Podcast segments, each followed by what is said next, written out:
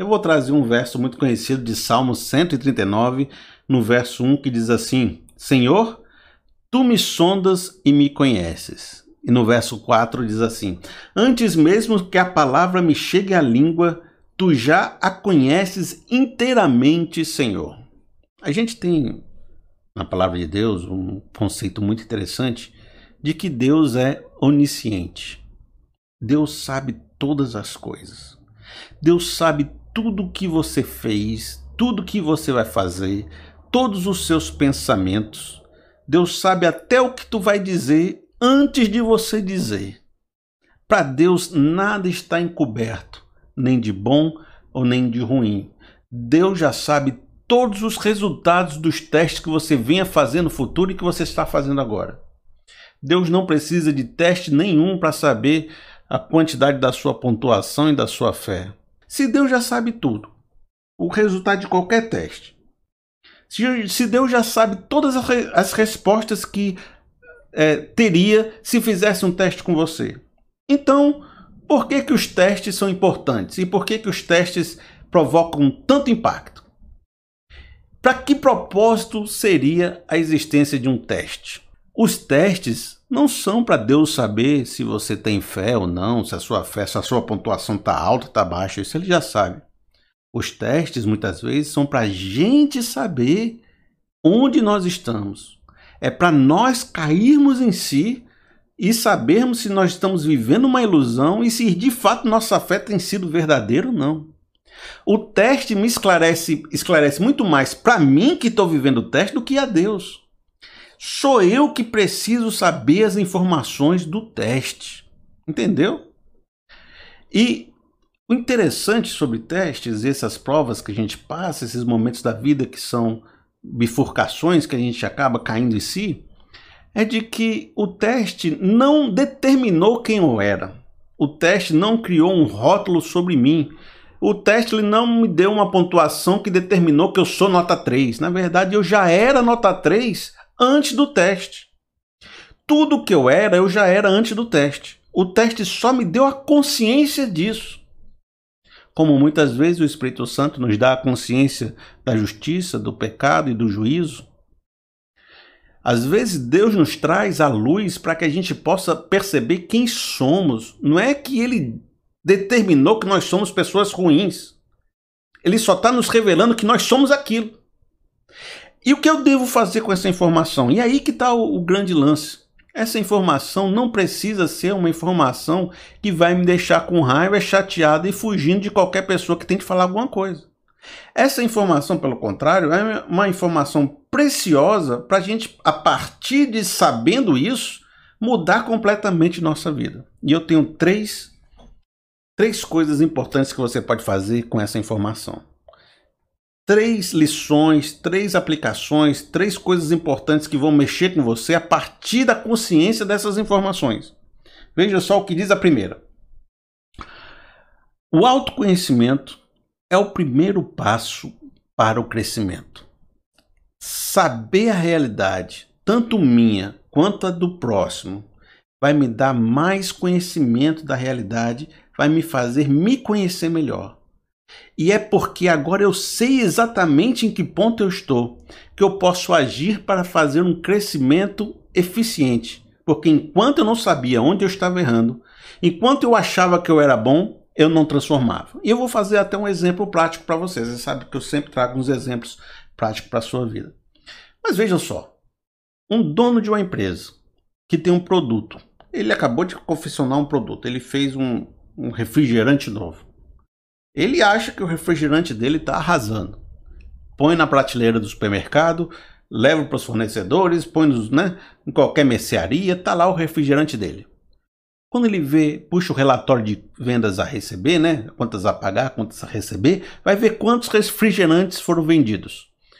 Vendeu 10% do que ele imaginava que teria vendido. Ele poderia ficar, ah, tô com raiva, só tive 32 votos, Juarez, né? Só minha família comprou meu refrigerante. Ele podia ficar com raiva. dizer assim, rapaz, é isso mesmo, a gente se esforça, o Brasil não faz nada, é o Bolsonaro, é o Trump, é o dólar, é essa coisa de auxílio emergencial, esse Brasil não presta, é o Maia, e vai, é o PT, é esculhamba Deus e o mundo. Ou ele pode pegar essa informação, poxa, eu tinha uma expectativa de 100%, recebi 10. Por que, que eu só vendi 10?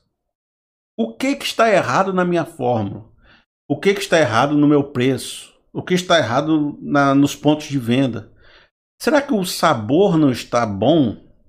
E a partir da informação de que ele só vende 10%, ele pode fazer um, buscar o feedback das pessoas e melhorar o que tiver errado. De repente o refrigerante era muito açucarado ou era muito sem açúcar e ele foi, mudou a fórmula, botou na embalagem nova fórmula, botou um comercial diferenciado para um público diferente, que não era o público dele, ele estava tentando atingir um pessoal mais velho, agora está atingindo o pessoal mais novo, e começou a aumentar as vendas para 40%. Ainda não é 100%. Mas aí ele vai de novo, vai saber por que, que é só 40%. Em vez de ficar chateado, com raiva, culpando o governo, culpando tudo, vamos voltar a perguntar para as pessoas o que, que a gente pode fazer, fazer um feedback. E por isso que grandes empresas hoje têm um ciclo de sempre estar tá querendo saber o que as pessoas estão achando do produto dela, sempre estar tá recebendo informação do que, que deu certo, o que, que dá errado, sabe como foi o atendimento, como não foi, porque essas informações são preciosíssimas, porque elas dão o sentimento de se eu mexer aqui ou se eu mexer ali, eu vou catapultar muito, muito forte lá para cima. Por isso, saber informações de onde eu tô, se eu tô ruim, pode ser um importante começo para me melhorar. Mas enquanto eu não sabia aquela informação, eu achava que eu já estava bem, mesmo sem muitos resultados, mesmo com 32 votos. Isso que eu estou falando é muito simples e ao mesmo tempo muito poderoso. Tem muita gente que não quer ir para o hospital porque tem medo de fazer exame e se descobrir que tem um exame vai ter que fazer tratamento e aí não vai para o hospital porque se não for para o hospital não tem doença. É, é meio maluco isso que eu estou falando, mas existe. Mas acontece que se você vai para o hospital e descobre que você tem uma doença, vamos supor um câncer. Você descobriu um câncer, mas como você foi fazer um exame de rotina, foi examinar uma coisa, descobriu um câncer, você descobriu ainda no começo. E esse câncer descoberto no começo é fantástico se você fizer um tratamento nessa época, porque ele vai ter o um maior número de resultados positivos. Então, você, você descobriu um problema que você já tinha. Não foi o exame que criou o câncer. Você já tinha o câncer. Você só não sabia que tinha. Mas agora, consciente que eu tenho esse câncer, porque eu não sabia antes do exame, eu posso iniciar um processo de tratamento que vai me fazer muito bem lá na frente do que quando eu estiver me caindo todinho, se fosse de outra forma, com o negócio todo em metástases já, na beira da morte, eu fosse pedir oração para o pastor, fosse tentar fazer um outro exame, fosse tentar me curar, numa época que já estaria com o carro ladeira abaixo. Então, saber me deu oportunidade de melhorar e não de piorar. Porque o câncer eu já tinha, com ou sem exame. O exame só me deu a consciência. A segunda coisa que um teste, um exame, pode me dar e que é fortíssimo e é importante a gente olhar dessa forma e não só desanimado, chateado, é de que, embora ele me diga os nãos, né, você não atingiu 100%, você não conseguiu milhões de votos, você não é um pai nota 10. Ele pode também me revelar que tem coisas boas. Vamos supor, no caso bem simples que a gente estava falando. A pessoa disse assim: ah, ninguém dos meus amigos votou em mim, só a minha família. Então eu tenho um não, nenhum dos meus amigos votou em mim, mas eu tenho um sim, quem? A minha família. Então você sabe que tem muita gente que eu não posso contar, e agora eu estou sabendo. E talvez tenha que melhorar esse relacionamento, talvez tenha que comunicar melhor, dizer o que, é que eu tenho que fazer. Mas por outro lado, eu sei agora com quantos eu posso contar, e a partir desse momento que eu sei que eu posso contar com esses, esse vai ser a minha próxima unidade de batalha que vai me catapultar para frente.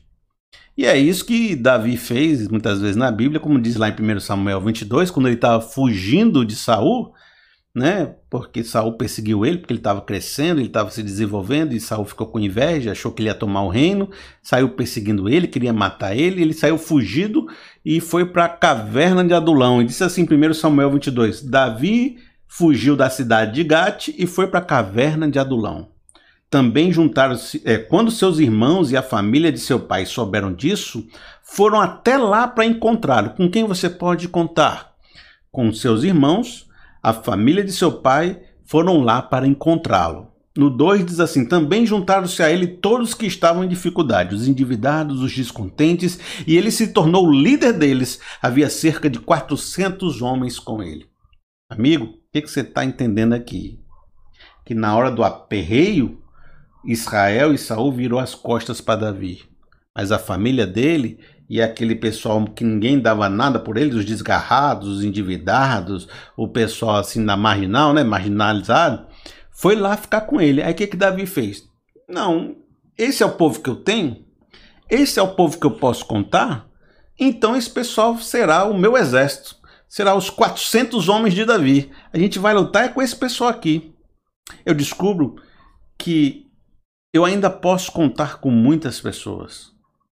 E que ao passar por esse teste, as pessoas que eu posso contar são as mais fiéis. E trabalhando a partir desse pequeno número, eu posso multiplicar para fazer uma grande obra. E às vezes é melhor fazer com menos gente.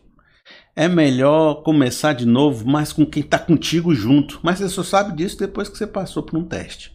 Mas vejam só o que diz em Juízes 7, quando Gideão estava com 20 mil homens para guerrear e Deus achou que isso era demais. Diz assim em Juízes 7, e o Senhor disse a Gideão: Você tem gente demais para eu entregar Midian nas suas mãos. A fim de que Israel não se orgulhe contra mim, dizendo que a sua própria força o libertou, anuncie, pois, ao povo que todo aquele que estiver tremendo de medo poderá ir embora é, do monte Gileade. Então, 22 mil homens partiram e ficaram apenas 10 mil. Ele tinha 30 mil, 32 mil no começo, ficou apenas 10 mil. Mas o Senhor tornou a dizer a Gideão: Ainda gente demais, desça com eles à beira da água e eu separarei os que ficarão com você. No verso 8 diz assim: Gideão mandou os israelitas para suas tendas, mas reteve 300. Amigo, o que, que aconteceu? Deus preferiu uma pequena equipe, com força, com fé, com confiança, nas mãos de Gideão, e essa equipe ia testemunhar de Deus porque todo mundo ia saber que foi Deus que fez a obra com aquele número pequeno. Do que ter um grande povo aí que você não pode contar, que na hora da luta vai estar tá morrendo de medo, vai sair correndo. E você sabe que às vezes você tem muita gente em volta de você achando que você é um ator de novela dizendo você é o cara, mas na hora você não pode contar. A terceira coisa que eu tenho para você aprender através de um teste que quebra suas ilusões e que seria importante você não ficar desiludido, chateado, mas entender que isso foi algo bom, era de que talvez seja a hora de perceber dentro de você se algo que você está fazendo não está legal. Porque se o meu esforço é para gerar frutos, e se os frutos que o meu esforço gera são pequenos ou não são aquilo que eu esperava que fossem, e eu fico extremamente desanimado, talvez seja necessário perceber se, eu, se há visões dentro de mim, que estão equivocadas. E eu vou puxar o exemplo lá de cima. A irmã estava achando que toda a igreja devia votar no pastor fulano de tal porque ele era ungido. Então, essa visão de curral eleitoral espiritual, de que o cara sendo pastor, ele vai ser um bom prefeito, vereador, governador, seja lá o que for. Tá certo. É essa expectativa que devia estar governando seu coração? Às vezes essa visão de mundo que você tem está errada. E a expectativa que você tem vai ser sempre frustrada por causa dessa sua expectativa, que não está muito legal não. Eu não, nem vou entrar nesse mérito, porque a sua questão é outra, não é essa que eu estou falando. Talvez o amigo pense assim, rapaz, eu já fiz, já dei jabuticaba para o pessoal, já dei churrasquinho, todo mundo estava aqui comendo na minha festa e não votou em mim. Então, eu fiz caridade, o povo não votou em mim, eu fiz alguma coisa por fulano, tinha que votar em mim. Talvez, será que essa ideia de trocar votos por jabuticaba tá certa? Será que você não devia ter um outro tipo de relacionamento cívico e social que demonstrasse que você era um vereador certo para aquela comunidade do que dar jabuticaba para as pessoas? Será que o que você está fazendo era realmente o que você deveria estar fazendo? Ou você está esperando frutos de ações e de visões que não dão aqueles frutos? Porque se você mudar suas ações, os frutos também mudarão. Se você mudar sua expectativa, talvez, ou se você tiver outras expectativas, talvez você fique mais satisfeito. Então também isso é um, uma força para a gente tentar fazer uma reavaliação interna de quem nós somos, de como nós estamos vivendo a nossa vida. Viu? Nem toda revelação, nem todo feedback, nem toda quebra de ilusão, nem todo, nem, nem sempre entender que nem todo mundo está conosco, de passar por um teste objetivo, de olhar a nossa vida e perceber se ela realmente está assim coerente com nossa fé, deve ser um processo de desilusão desânimo e de, sabe, ficar mal, xingando todo mundo e abandonar tudo. Às vezes, esse é um princípio de transformação poderoso. Porque a maneira como eu vou lidar com essa informação pode me catapultar muito para frente. Basta eu não achar que eu estou vivendo algo muito ruim, mas que agora estou mais consciente da minha realidade do que eu estava antes. Deus não precisa saber o resultado do teste, era eu que precisava saber. E às vezes eu me testei e saí bem. Não saí com tudo que eu precisava, mas saí com o suficiente para dizer na próxima vez eu já sei onde mexer e ser melhor. Engraçado que Pedro tinha umas coisas confusas com Jesus. Às vezes ele dizia que aconteciam umas coisas, que ia fazer umas coisas. Aí Jesus falou assim: Rapaz, Pedro, antes que o galo cante três vezes, você me negará. E Pedro achando que nunca ia negar, que nunca ia fugir, que ele era forte, que a fé dele ia passar por tudo isso, que ele era o cara mais, sabe, de maior fé ali. Aí Jesus fala: Tu, tu acha que tu é o cara da fé? Vamos ver se tu aguenta uma noite com essa fé. Antes que o galo cante, você vai me trair três vezes. Dito e feito, Pedro traiu e ficou desanimado, né? Chateado com isso. Então Pedro descobriu: a minha fé não é tão forte assim. A minha fé, que eu dizia que era essa coisa toda, na verdade não resiste a uma noite. Mas quando Jesus chegou para Pedro depois, Pedro estava lá já pescando, desanimado. Aí Jesus falou: Rapaz, Pedro, tu me amas? Aí Pedro falou: Rapaz, Jesus, tu sabe que eu te amo. É isso aí, isso aí não tem discussão não. Aí Jesus falou: Pois apacenta meus cordeirinhos, faz o trabalho que eu te dei para fazer. Agora que tu já está quebrantado, agora que tu já se percebeu, agora que tu já caiu, vamos voltar pro trilho, vamos fazer direito, né? Vamos fazer em cima do amor e não da arrogância. Vamos fazer em cima dessa relação que a gente tem. Então, amigo, caiu. O galo cantou, você não saiu bem na fotografia? Tudo bem, levanta, bate a poeira dos pés. Jesus, eu te amo. Vamos fazer de novo e vamos fazer certo agora. E agora a gente vai ser melhor, porque agora eu sei que eu não sou aquele bambambam bam, bam todo que eu disse que eu era, que eu sou capaz de negar depois de uma noite difícil. Mas Jesus, eu te amo. Então, vamos para frente.